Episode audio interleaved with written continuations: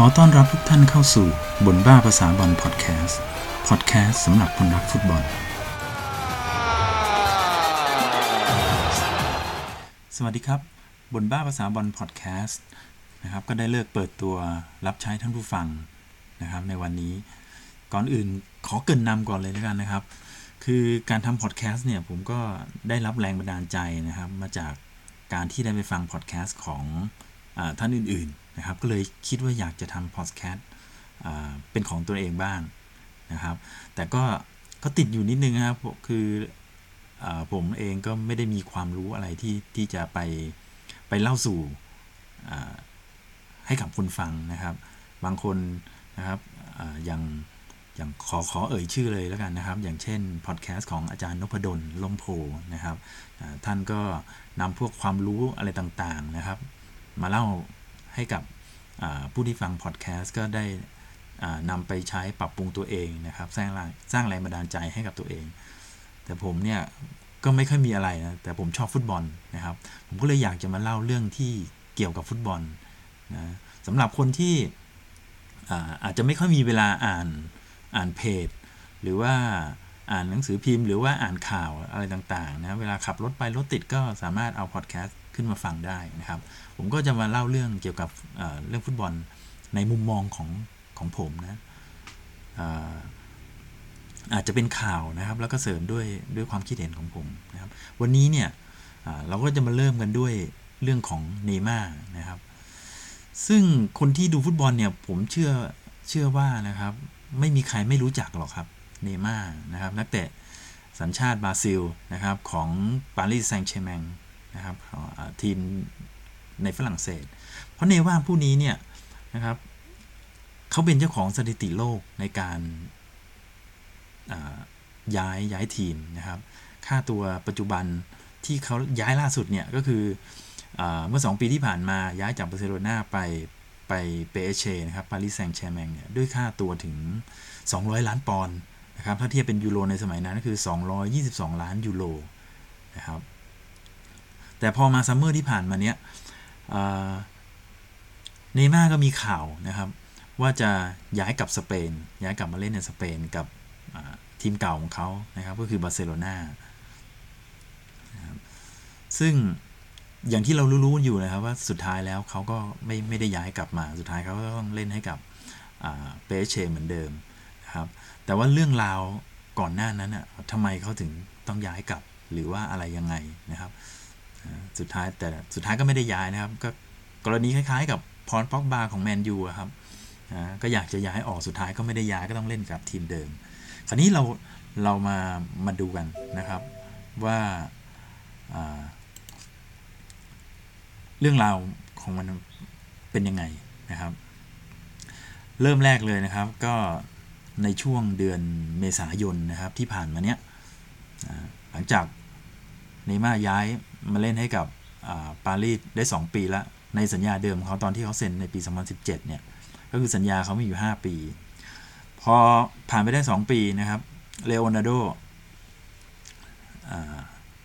เป็น sport director ของของของเปแอสเชนะครับ ก็เข้าไปคุยกับเขาในเดือนเมษายนว่าต้องการที่จะขยายสัญญาออกไปอีกนะครับ แต่มันของเก่ายังเหลืออีก 3 ปีนะฮะ แต่ว่าก็ก็ต้องการที่จะขยายสัญญาออกไปอีก ซึ่งเป็นเท่าไหร่เนี่ยก็ยังต้องไปพูดคุยกันอีกทีหนึ่ง แต่ว่าณขณะนั้นเนี่ยตัวเนย์มาร์เองเนี่ยก็เริ่มที่จะไม่ happy ในถิ่นของในถิ่นปาร์กเดแพร็งส์แล้วนะครับนะซึ่งมันก็มีหลาย ๆ อย่างนะครับ ที่ที่ที่เขาไม่ happy นะ อย่างแรกเลยก็คือ เขาพลาดถ้วยยูฟาแชมเปี้ยนลีกมามาสองสมัยละ ซึ่งมันก็ไม่สามารถเติมเต็มความต้องการเขาได้นะครับสโมสรเนี่ย ก็ไม่ได้ทุ่มซื้อนักเตะ ในตำแหน่งอื่นๆ ให้ให้มีความแข็งแกร่งของทีมเนี่ย เท่าเทียมสม่ำเสมอกันกันทั้งทีมนะครับก็ซื้อทุ่มซื้อมาเฉพาะบางตำแหน่งนะครับ ซึ่งซึ่งในประเทศเนี่ย เขาสามารถได้แชมป์ลีกเอิงของฝรั่งเศสอยู่แล้ว เพราะว่าไม่มีทีมคืออมันห่างกันมากครับ ระหว่างระหว่างทีมของเขากับกับทีมของคู่แข่งนะยิงกันถล่มแรก ๆ มาเนี่ยยิงถล่มทลายแทบแทบทุกนัด ปิดฤดูกาลมานี่ก็แต้มห่างอันดับ 2 ก็หลายคะแนนอยู่นะครับถ้วยที่สำคัญที่เขาต้องการได้ก็คือยูฟาแชมเปี้ยนลีกนะครับแต่ก็พลาดมา 2 ครั้งละ ปีแรกที่เขามา ก็ก็พลาดมาปีนี้ก็แพ้แมนยูตกรอบไปอีกนะครับ ประการที่ 2 ก็คือได้มีแฟนบอลบางกลุ่มนะครับนี่เริ่มไม่สนับสนุนเขาแล้ว ก็อาจจะด้วยพฤติกรรมอนอกสนามของเขาเองบางทีลงเล่นได้รับเสียงโห่จากแฟนตัวเองด้วยซ้ำไปนะครับ ประการที่ 3 ก็คือก็อย่างที่เราทราบกันอยู่นะครับ ว่าเขาเนี่ยเริ่มมีเหตุไม่ลงรอยกับเอดิสันคาวานี่สูนหน้าชาวอุลุกวัยนะครับ เรื่องของเรื่องก็คือแย่งกันยิงจุดโทษครับ ประเด็นนี้เป็นเป็นเป็นประเด็นที่ไม่น่าจะเป็นประเด็นนะครับ ผมว่าคือคือการยิงจุดโทษเนี่ยก็ แต่ก็นะในเมืองไทยก็ก็ยังเคยมีนะครับ อย่างในไทยลีก เราก็ยังเห็นนักเตะต่างชาติแย่งกันยิงจุดโทษ แต่แย่งกันยิงจุดโทษเนี่ยก็โอ้โหสุดท้ายก็ก็เป็นประเด็นขึ้นมาทำให้เขาไม่ลงรอยกับเอดินสันคาวานี่นะครับ ซึ่งเดิมเดิมทีแล้วเนี่ยคาวานี่เนี่ย เขาเป็นคนยิงจุดโทษประจำทีมนะครับ แต่พอเนย์มาร์ย้ายกลับมาเออย้ายเข้ามาไม่ใช่ย้ายกลับ ย้ายเข้ามาสู่เปแอสเชเนี่ยเนื่องเนื่องจากโอเคเขาเขาเข้ามาด้วยด้วยค่าตัวที่แบบมหาศาลนะครับเขาก็อยากจะมีความสำคัญกับทีมอย่างนี้ดีกว่านะครับ ก็ก็จะเป็นคนยิงจุดโทษเองนะครับ แต่ก็คาวานี่ก็ไม่ให้เขาบอกว่าเดิมทีเขาเป็นคนยิงอยู่แล้ว เพราะนั้น เขาก็ต้องได้ยิงต่อไปอย่างเงี้ยก็ก็มีการถกเถียงกันคือทะเลาะกันเลยนะครับ ส่วนประการที่ 4 เนี่ย ในทีมปารีสแซงต์แชร์แมงเองเนี่ยเริ่มเริ่มมีการแบ่งก๊กแบ่งเหล่ากันในทีมนะครับ ซึ่งการแบ่งพักแบ่งพวกแบ่งก๊กแบ่งเหล่าเนี่ยมันก็ทำให้ความสามัคคีของทีมเนี่ยมันมันหมดไปนะครับ ถ้าทีมไหนที่มันไม่มีความสามัคคีกันแล้วเนี่ย โอกาสที่จะประสบความสำเร็จในระดับสูงๆเนี่ยมันก็ค่อนข้างที่จะเป็นไปได้ยากนะครับประการที่ 5 นะครับ แฟนบอลกลุ่มอุลต้าก็คือกลุ่มแฟนพันธ์แท้นะครับของทีมเนี่ยให้การสนับสนุนเอดิสันคาวานี่มากกว่าตัวเขามันอันนี้อันนี้มันโอ้โหสนับสนุนใครไม่สนับสนุนนะครับ สนับสนุนแบบคนที่ที่ทะเลาะกกันอยู่นะครับ ทนที่จะเข้าข้างเนม่ากลับไปเข้าข้างคาวานี่เขาก็เริ่มเริ่มที่จะไม่แฮปปี้ละนะครับและอีกประการหนึ่งคือประการสุดท้ายเนี่ยเขารู้สึกว่าเขาไม่ได้รับการปกป้องอย่างเพียงพอจากผู้ตัดสินในลีกเอิงนะครับ มันมีอยู่นัดหนึ่งนะที่ทำให้เขาเจ็บยาวเลยนะครับ ก็คือเมื่อเมื่อเดือนมกราคมที่ผ่านมานะครับ ต้นปีในการแข่งขันฟุตบอลถ้วยนะครับ ซึ่งแข่งกับสตราส์บูร์ก ในเกมนั้นเนี่ยเขาโดนแอนโทนีกอนซาลเวสเนี่ยไล่เตะอยู่ฝ่ายเดียวเลยนะครับ มีอยู่ช่วงหนึ่งเนี่ยเตะเตะแล้วแต่เขาไม่ล้มไงในม่าไม่ล้มกอนสเวสเนี่ยก็ก็เตะไล่เตะอยู่อีกสองครั้งสามครั้งเนี่ยถึงขนาดนั้นกรรมการก็ไม่ได้ให้ใบเหลืองกับแอนโทนีกอนซเวสนะครับแต่ตัวเขาเนี่ย ต้องบาดเจ็บนะครับ แล้วนั้นๆก็ต้องออกจากการแข่งขัน ซึ่งผลจากการบาดเจ็บในวันนั้นเนี่ยทำให้เขาหมดสิทธิ์ช่วยทีมไปถึง 18 นัดนะครับ18 นัดนี่ก็คือ 4 เดือนเลยนะครับ 4 เดือนกว่าๆด้วยซ้ำไป ก็รวมถึงนัดที่แพ้แมนยูตกรอบยูฟ่าแชมเปี้ยนลีกด้วยนะครับ ซึ่งเหตุผลเหล่านี้เนี่ยนะครับก็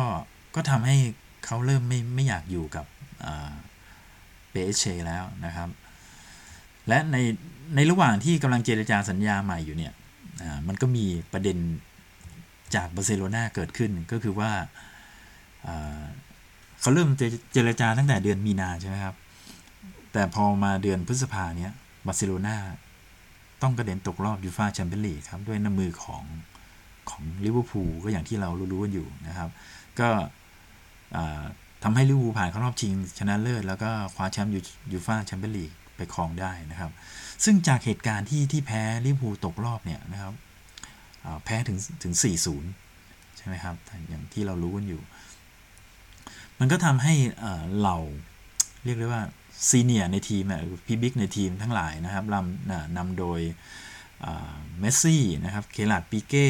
เซร์คิโอบุสเก็ตส์นะครับเซร์คีโรแบร์โตนะพวกหลุยส์ซัวเรซอะไรพวกเนี้ยนะครับ ก็ได้ขอเข้าพบกับ ประธานสโมสรก็คือโจเซฟมาเรียบาโตเมลนะครับ ซึ่งก็มีการพูดคุยกันว่า เอ้ย ไม่ไหวละ ทีมจะต้องดึงตัวเนม่ากลับมาให้ได้นะครับ หากสโมสรเนี่ย ต้องการที่จะกลับไปเป็นแชมป์ยูฟ่าแชมเปี้ยนลีกอีกครั้งหนึ่ง เนม่าจะเป็นคำตอบให้กับทีมนะเพื่อเพื่อได้รับการยืนยันจากจากประธานสโมสรนะนะครับ เมสซี่ก็เลยนำ นำลูกทีมนะไม่ไม่ไม่เชิงลูกทีมนะครับ ก็มีประมาณสี่ห้าคนนี้ครับ แต่ก็เป็นเราระดับซีเนียร์ของทีมนะเข้าพบเพื่อเพื่อคุยกับประธานสโมสรนะเพื่อดึงตัวเนม่ากลับมา ส่วนความสัมพันธ์ของของเรานักเตะพวกนี้กับเนม่าซึ่งเขาเคยอยู่ด้วยกันมาก่อนนะครับเขาก็พูดคุยกันเป็นประจำอยู่แล้วนะครับ ทางอาจจะทางโทรศัพท์หรือ โซเชียลมีเดียหรืออะไรก็ตามนะครับ ซึ่งทั้งเมสซี่และโซเลสเนี่ยก็ก็ได้พูดคุยกับเนม่าแล้วก็บอกว่า เอ้ย เราจะดึงตัวนายกลับมานะ อ่า ได้ไปบอกประธานสโมสรเรียบร้อยแล้ว พอเนม่ารู้ตัวว่า เอ้ย เพื่อนๆ เนี่ย อยากจะให้กลับไปเล่นให้กับบาร์เซโลนานะครับ คราวนี้การต่อสัญญากับเปเอเชเนี่ย คือหยุดชะงักเลยทันทีนะครับ อเนม่าก็ก็ไม่เอาละก็ไม่ต่อละ แล้วก็บอกว่าตัวเองตัดสินใจว่าจะกลับบาร์เซโลนานะครับแต่ความเป็นจริงแล้วนะครับ มันมันก็ไม่ไม่ได้ง่ายอะไรขนาดนั้นนะครับ ถึงขนาดที่ว่าพวกเมสซี่เนี่ยครับ เข้าไปบอกกับสโมสรว่าเฮ้ยเราเราไม่ต้องการอองตวนกริซมันน์นะ นะครับอองตวนกริซมันน์นี่เป็นเป็นนักเตะแชมป์โลกฝรั่งเศสนะครับ จากแอตเลติโกมาดริดนะครับว่าเราไม่ต้องการกริซมันน์นะแต่เราต้องการเนย์มาร์นะครับ แต่ว่าณขณะนั้นเนี่ยนะสโมสรก็ได้ไปตกลงกับกริซมันน์ไว้แล้วตั้งแต่เดือนมีนาคมนะครับว่าว่าจะดึงตัวกริซมันน์มา ซึ่งทีมแอตเลติโกมาดริดเนี่ยก็ได้ออกมายืนยันกับสื่อเรียบร้อยแล้วด้วยนะครับ ว่าว่ากริซมันน์เนี่ยจะย้ายมาบาร์เซโลนาในในช่วงซัมเมอร์คราวนี้การย้ายของกริซมันน์เนี่ยบาร์เซโลนาก็ต้องใช้เงินถูกไหมครับแล้วไหนจะต้องหาเงินเพื่อไปซื้อเนม่าอีก โอ้โห อย่างที่เรารู้กริสมันเนี่ยร้อยยี่สิบล้านยูโรนะครับ แล้วเนม่าอีกไม่ต่ำกว่า 200 แน่นอนนะ ไม่ต่ำกว่าอีก 200 ล้านแน่นอนนะครับ ซึ่ง ในการซื้อกริสมันเนี่ยนะครับบาซ่าเนี่ยก็สามารถไปหาเงินกู้ระยะสั้น โดยไม่ต้องมีหลักทรัพย์ค้ำประกันมาได้ 35 ล้านยูโรนะครับเพื่อมาจ่ายค่าตัวของกริสมันเขาก็เลยคิดกันว่า เอ้ยสโมสรเนี่ยก็น่าจะมีเครือข่ายทางการเงินที่จะ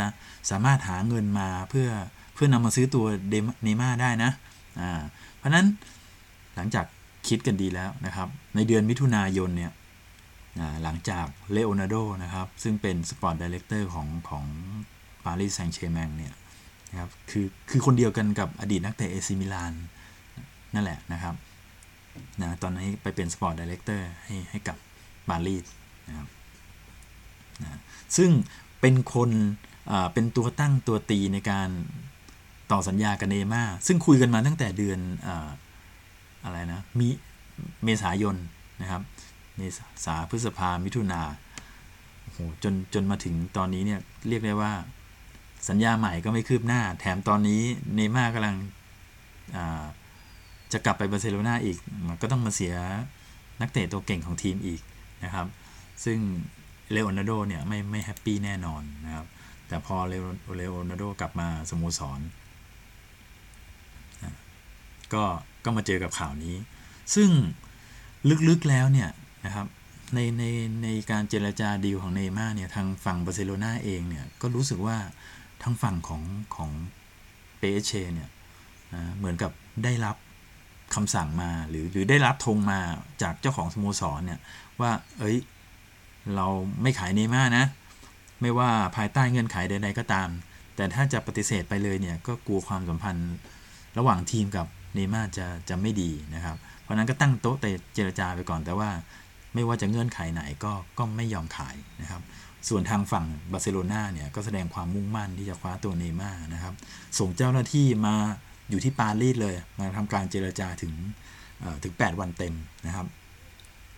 ถึงแม้ว่าสุดท้ายเนี่ยจะไม่ได้อะไรกลับมาก็ตามนะครับ แต่ว่าสโมสรก็ก็ได้ทำอย่างเต็มที่อย่างที่ได้รับปากกับเมซี่ไว้แล้วนะครับ ซึ่งแรกเริ่มเลยเนี่ยนะครับในการเจรจาเนี่ย ขออภัยนะครับ ทีมจากฝรั่งเศสเนี่ยต้องการค่าตัวเนม่าอยู่ที่ 215 ล้านยูโรนะครับ เรียกว่าเอาเอาเงินเงินอย่างเดียวเงินเพียวๆเลยนะครับ200เท่าไหร่นะ215 ล้านยูโรนะครับ แต่ว่าบาร์เซโลนาบอกโอ้โหไม่ไหวแล้ว 215 ล้านยูโรไม่สามารถหาเงินมาเฉพาะเงินอย่างเดียวเนี่ยไม่สามารถหามาได้แน่นอน ก็เลยต่อรองกันไปว่าทั้งนั้นคงต้องมีการใช้นักเตะแลกตัวในในในดีลนี้ด้วยนะครับ ซึ่งคิดไปคิดมาแล้วนะล่าสุดก็คือเมื่อวันที่ 27 สิงหาคมนะครับบาซ่าก็เลยได้ยื่นข้อเสนออย่างเป็นทางการเป็นครั้งแรกนะครับให้กับปารีสแซงต์แชร์แมงด้วยเงินสด 115 ล้านยูโรนะครับบวกกับโบนัสอีก 15 ล้านยูโรก็รวมเป็นเท่าไหร่ครับ 130 ล้านยูโรนะครับและ ก็จะมีแถมนักเตะให้บาร์เซโลแถมนักเตะของบาร์เซโลนาเนี่ยให้เปแอสเชอีก 3 คน ซึ่งปารีสเนี่ย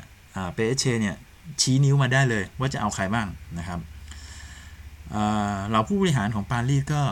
ก็เข้าไปคุยกัน แล้วก็ตัดสินใจว่าโอเคนะครับเราต้องการนักเตะ3คน เป็นกองหลังหนึ่งคนก็คือฌองแคลร์โตดิโบนะครับกองหลัง กองกลางก็คือต้องการอีวานราคิติชนะ นักเตะรองแชมป์โลกจากจากโครเอเชียนะครับ แล้วก็นักเตะกองหน้าอีกคนหนึ่งก็คือเป็นดาวรุ่งคืออุสมานเดมเบเล่นะครับ เป็นกองหน้าทีมชาติฝรั่งเศสนะครับ กองหน้ากึ่งปีกว่างั้นเถอะ โดย 2 รายแรกเนี่ยครับก็ตกลงว่ายอมย้ายมานะครับ ถึงแม้ว่าสองอสองคนนี้จะไม่ค่อยเต็มใจนะก็ตามนะครับ แต่ปัญหาคืออยู่ที่เดมเบเล่นะครับ เดมเบเล่ดื้อครับ ไม่ไม่ยอมย้ายนะครับ ยังไงก็ไม่ยอมย้าย ถึงแม้ว่าปารีสเนี่ยก็จะให้โทมัสทูเคิลนะครับซึ่งเป็นเป็นผู้จัดการทีมนะเป็นโค้ชนะนะมาเจรจาเกลี้ยกล่อมด้วยด้วยตัวเองเลย แต่ก็สุดท้ายแล้วก็ก็ไม่ได้ผลนะครับ แต่ก็มีข่าวมาว่าในในการเจรจาครั้งนี้เนี่ยทางฝั่งปารีสเนี่ยก็ ก็ไม่ค่อยพยายามที่จะเสนอสัญญาให้กับเดมเบเล่อย่างจริงจังเท่าไหร่นักนะครับ เหมือนกับว่ามาคุยเฉยๆแต่ แต่ไม่ยอมปิดการขายถ้าพูดตามภาษานักการตลาดคือไม่ยอมปิดการขายสักทีนะครับ แล้วก็ในระหว่างการเจรจาอยู่เนี่ยนะครับ ที่ทูเคิลกำลังเกี้ยกล่อมเดมเบเล่อยู่ ฝั่งเปเชก็ก็เริ่มออกลูกตุกติกนะครับด้วยด้วยยังไงก็ก็ไม่ทราบได้นะครับ ก็เริ่มเริ่มงองแงละนะครับว่าเฮ้ยจากเดิมเนี่ยเงินสด 115 ล้านบวกโบนัส 15 ล้านนะครับ เป็น 130 ล้านยูโรไม่เอาละเปลี่ยนใจละนะครับ ขอเพิ่มอ่าขอเพิ่มเป็น 130 ล้านยูโรบวกกับโบนัสอีก 20 ล้านยูโรรวมเป็น 150 ล้านยูโรก็เรียกได้ว่าเพิ่มจากของเก่ามาอีก 20 ล้านยูโรนะครับเพื่อเพื่อกดดันให้บาร์เซโลนาเนี่ยถอนตัวไปเองนะครับไม่ต้องมายุ่งกับเนย์มาร์ของเขานะครับแต่เรื่องไม่จบอยู่แค่นั้นครับ พอเนย์มาร์รู้ข่าวว่า เอ้ยเปแอสเชโก่งค่าตัวของของตัวเองเพิ่มอีก 20 ล้าน เนย์มาร์ส่งข้อความมาบอกสโมสรเลยว่าเอ้ยยีล้านเนี่ยไม่มีปัญหา เดี๋ยวผมจ่ายเองนะยีล้านเนี่ยผมจ่ายเองนะครับแต่ผมจะแบ่งจ่ายเป็น 5 ครั้ง ครั้งละ4ล้านยูโรนะครับก็ 5 4 20 20 ล้านเหมือนยูโรเนี่ยซึ่งเนม่าจะเป็นคนออกให้แต่ว่าเรื่องเรื่องก็ยังไม่จบครับ เรื่องยังยังไม่จบแค่นั้นนะครับ เพราะว่าเปเชก็ก็ตอบกับเมน่าตอบกับเนม่าไปเลยว่านะครับว่า คือมันเป็นกฎของสหพันธ์ฟุตบอลฝรั่งเศส ซึ่ง เขาไม่อนุญาตให้ผู้เล่นเนี่ยจ่ายเงินค่าตัวให้กับกับดีลของของตนเองนะครับ สุดท้ายแล้ว20 ล้านยูโรที่เนม่าจะออกให้เนี่ยก็เนม่าก็ทำไม่ได้นะครับ สุดท้ายดีลนี้ก็ก็จบไม่ลงนะครับทั้งทั้งเงินที่เพิ่มขึ้นเนี่ยแล้วก็ประเด็นสำคัญคืออยู่ที่เดมเบเล่นะครับเดมเบเล่ก็ก็ไม่ยอมอสวิตไปอยู่ปารีสนะครับ ซึ่งในขณะเดียวกันเนี่ยระหว่างที่มีการเจรจากับบาร์เซโลนาอยู่ ก็มีข่าวขึ้นมานะครับว่าเรอัลมาดริดเนี่ยคู่แข่งร่วมร่วมเมืองของเออร่วมร่วมลีกของบาร์เซโลนานะครับ ก็ต้องการที่จะได้ตัวเนย์มาร์อยู่เหมือนกันนะครับ ซึ่งเริมาดริดเนี่ยจะเสนอเงิน 100 ล้านยูโรนะครับซึ่งก็น้อยกว่าที่เขาตกลงกันอยู่นะฮะ บวกกับผู้เล่นอีก 3 คนก็คือแกเร็ธเบล เจมส์โรดริเกซแล้วก็เคย์เลอร์นาบาสนะครับ ก็ซึ่งเป็นเป็นเป็นปีก 2 คนนะเจมส์โรดริเกซก็อาจจะมาเล่นตรงกลางได้นะครับ และผู้รักษาประตู แต่ดีลนี้เนี่ยพอปารีสเห็นประเด็นสำคัญคือแกเร็ธเบลนี่นะครับ ปารีสเห็นชื่อแกเร็ธเบลเนี่ยสุดท้ายแล้วก็ say no เลยนะครับ เพราะว่าเพราะว่าปารีสเนี่ยไม่ต้องการที่จะจ่ายค่าจ้างให้กับแกเร็ธเบลเท่าที่เรอัลมาดริดยอมจ่ายนะครับ ซึ่งที่เรอัลมาดริดจ่ายให้แกเร็ธเบลเนี่ย เขาคาดกันว่านะครับจะสูงถึง 6 0 0 0 0ปอนด์ต่อสัปดาห์เลยนะครับ ซึ่ง6 0 0 0 0 0ปอนด์เนี้ยแกเร็ธเบลได้รับจริง ๆ อยู่ 3 5 0 0 0 0ปอนด์ต่อสัปดาห์ ส่วนที่เหลือเนี่ยจะเป็นภาษีนะครับ เพราะนั้นดีลนี้ก็ไม่เกิดขึ้นแน่นอน ซึ่งปารีสก็บอกว่าเฮ้ยไม่เอาหรอกนะครับ เพราะเพราะเอามาเนี่ยแทบจะต้องมาแบกภาระค่าใช้จ่ายให้กับแกเร็ธเบลก็ดีลนี้ก็ตกลงนะครับตกลงไปนะครับ อย่างรวดเร็วนะครับ เช่นเดียวกันกับกรณีของแชมป์อิตาลีนะยูเวนตุสยูเวนตุสก็ก็มาเหมือนกันนะครับ ก็อยากจะเอาเนย์มาร์ไปเล่นคู่กับโรนัลโดนะครับ แต่ยูเวนตุสเนี่ยเสนอมาน้อยน้อยกว่าเรอัลมาดริดซะอีกนะครับ ก็คือเสนอเงินให้ร้อยล้านยูโรเท่ากัน แต่บวกนักเตะให้แค่คนเดียวก็คือปาโลดิบาล่านะครับดิบาล่าอีกแล้วนะฮะนะครับ สุดท้ายก็ปารีสก็ก็ไม่ตกลงนะครับ แต่เป็นที่น่าแปลกใจเหมือนกันนะ ทีมทีมเงินถุงเงินถังจากอังกฤษเนี่ย ไม่มีใครสนใจตัวเนม่าเลยสักคนนะครับไม่มีใครยื่นข้อเสนอไปไปแข่งด้วยเลยนะครับ ทีมที่เคยสนใจเนม่าเนี่ย ล่าสุดก็คือแมนเชสเตอร์ยูไนเต็ดนะครับ เคยเสนอเงินให้กับบาร์เซโลนาสมัยเนย์มาร์ยังอยู่บาร์ซ่านะครับ เคยเสนอเงินให้บาร์เซโลนาถึง 190 ล้านยูโรนะแต่ตอนนั้นเนี่ยเนย์มาร์ซึ่งซึ่งยังเล่นอยู่บาร์เซโลนาก็ ปฏิเสธที่จะย้ายมาเล่นในอังกฤษนะครับ จากทั้งหมดเนี่ยที่ผ่านมาเนี่ยก็พอจะสรุปได้นะครับว่าตัวเนย์มาร์เองเนี่ยอยากที่จะย้ายกลับมาสเปนนะครับแต่ท้ายที่สุดแล้วเนี่ยจะได้กลับมาหรือเปล่าก็ยังไม่รู้นะครับ หรือถ้าได้กลับมาเนี่ยคือเมื่อไหร่ถึงจะได้กลับ ซึ่งข่าวหลังๆที่ออกมาเนี้ย คือโจเซฟบาตเมลเนี่ยประธานของบาร์เซโลนาก็ออกมาปฏิเสธแล้วนะครับว่า ยังไงซะเดือนมกราเนี้ยก็จะไม่ซื้อเนม่าแน่นอน เพราะนั้นเนม่าเนี่ยอย่างน้อยก็ต้องเล่นให้กับเปเชต่อไปอีกอย่างน้อยหนึ่งฤดูกาลนะครับซึ่งพอมาดูทางฝั่งบาร์เซโลนาเนี่ยลึกๆแล้วทางฝ่ายบริหารก็ก็อาจจะรู้สึกโล่งใจเหมือนกันนะครับ เพราะว่าซัมเมอร์เนี้ย ทีมก็ก็ได้ตัวแฟรงกี้เดยองมาจากอาแจ็คแล้วนะ ก็จ่ายเงินไปไปก็เยอะอยู่นะครับ ได้กริสมันมานะครับ ถ้าไปคว้าเนม่ามาอีกนะครับ ก็ก็อย่างที่ทราบนะครับค่าค่าใช้จ่ายในทีมเนี่ยก็จะสูงขึ้นไปอีกนะครับซึ่งปัจจุบันนี้บาร์เซโลนามีหนี้อยู่ที่แบงค์นะครับมีหนี้สินอยู่ประมาณ 600 ล้านยูโรหากเนม่ามาเนี่ยอาจจะต้องกู้เงินไปจ่ายหนี้สินอย่างนี้เพิ่มอีก แถมเพดานเงินเดือน ก็จะไม่รู้ทะลุเกินไปเท่าไหร่แล้วก็ไม่รู้นะครับ ซึ่งก็เป็นก็เป็นค่าใช้จ่ายด้วยกันทั้งสิ้นนะครับ ซึ่งในกรณีนี้เนี่ยอาจจะทำให้บาร์เซโลนาเนี่ยเสี่ยงต่อการผิดกฎ Financial Fair Play นะครับนะถ้าถ้ามีการผิดกฎจริง ๆ ท้ายที่สุดแล้วทางลาลิก้าก็อาจจะต้องเข้ามาแทรกแซงการซื้อตัวของของเนม่าด้วยเหมือนกันนะครับ แต่ในเมื่อดีลมันไม่เกิดก็ก็ไม่มีอะไรนะครับแต่มันมีอยู่อีกกรณีหนึ่งนะครับมันเป็นมันเป็นกฎระเบียบของฟีฟ่านะครับ ซึ่งผมเองก็ก็เพิ่งรู้เหมือนกันนะครับกฎระเบียบของฟีฟ่ามีอยู่ข้อหนึ่งนะครับเขาบอกว่านักเตะคนใดเนี่ยที่อยู่กับสโมสรมาแล้ว 3 ฤดูกาลนะครับ ซึ่งสิ้นสุดฤดูกาลหน้าเนม่าก็จะเล่นให้เปเชครบ 3 ฤดูกาลนะ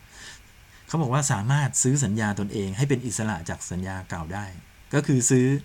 ให้ตัวเองไม่ต้องมีพันธะผูกพันกับสัญญาเดิม ซึ่งเนม่าก็จะเหลืออีก 2 ปีนะครับ แต่ว่าในการซื้อสัญญาตนเองเนี้ยนะครับ ต้องยื่นคำร้องให้ศาลเป็นผู้ตัดสินให้นะครับ ไม่ใช่ว่าครบ 3 ปีแล้วจะซื้อเองได้เลย ซึ่งซึ่งผมก็ดูแล้วค่อนข้างที่จะเป็นไปได้ยากนะครับ ซึ่งในกรณีที่นักเตะซื้อสัญญาตัวเองเนี่ยน่าจะมาจากการที่สโมสรเนี่ยไม่ให้ไม่ให้นักเตะลงเล่น แต่ก็ไม่ยอมให้นักเตะย้ายไปไหน เออ ถ้านี้ค่อยสมเหตุสมผลหน่อยว่า ว่าศาลจะตัดสินเห็นด้วยนะครับ แต่ถ้ากรณีเนม่าเนี่ย ก็ได้เล่นเป็นปกติอยู่แล้ว แต่พออสิ้นฤดูกาลอยากจะย้ายออกก็มาซื้อสัญญาตัวเองอย่างเงี้ย ผมว่ามันมันก็ค่อนข้างเป็นไปได้ยากนะครับ ซึ่งดูแล้วก็ค่อนข้างที่ไม่มีทางเป็นไปได้นะในการซื้อสัญญาเนี่ยผมผมมองว่าอย่างนั้นนะครับ แต่เรื่องดีก็ยังมีอยู่นะครับว่าเพราะว่าเนม่าเองเนี่ยก็มีความสัมพันธ์ที่ดีนะครับ อย่างน้อยก็มีความสัมพันธ์ที่ดีกับโทมัสทูเคิลผู้จัดการทีมของของเปเชนะครับ ซึ่งทั้งคู่เนี่ยให้ความเคารพซึ่งกันและกันเป็นอย่างดีเสมอมา ไม่แน่นะครับหลังจากสิ้นฤดูกาลนี้แล้วเนี่ยอะไรหลาย ๆ อย่างของเปเชอาจจะดีขึ้นและทำให้เนม่าอาจจะไม่อยากย้ายออกมาก็ได้ นะครับ อันนี้ก็เป็นเรื่องของอนาคต ซึ่งเราก็ต้องติดตามดูนะฮะในในสิ้นฤดูกาลหน้านะครับ ว่าเรื่องราวจะมาเป็นยังไงนะครับคราวนี้ย้อนกลับมาดูทางฝั่งบาร์เซโลนาเนี่ยนะก็ก็หวังว่านะครับนักเตะที่มีอยู่เนี่ยก็คงจะสร้างผลงานที่ดีให้กับทีมได้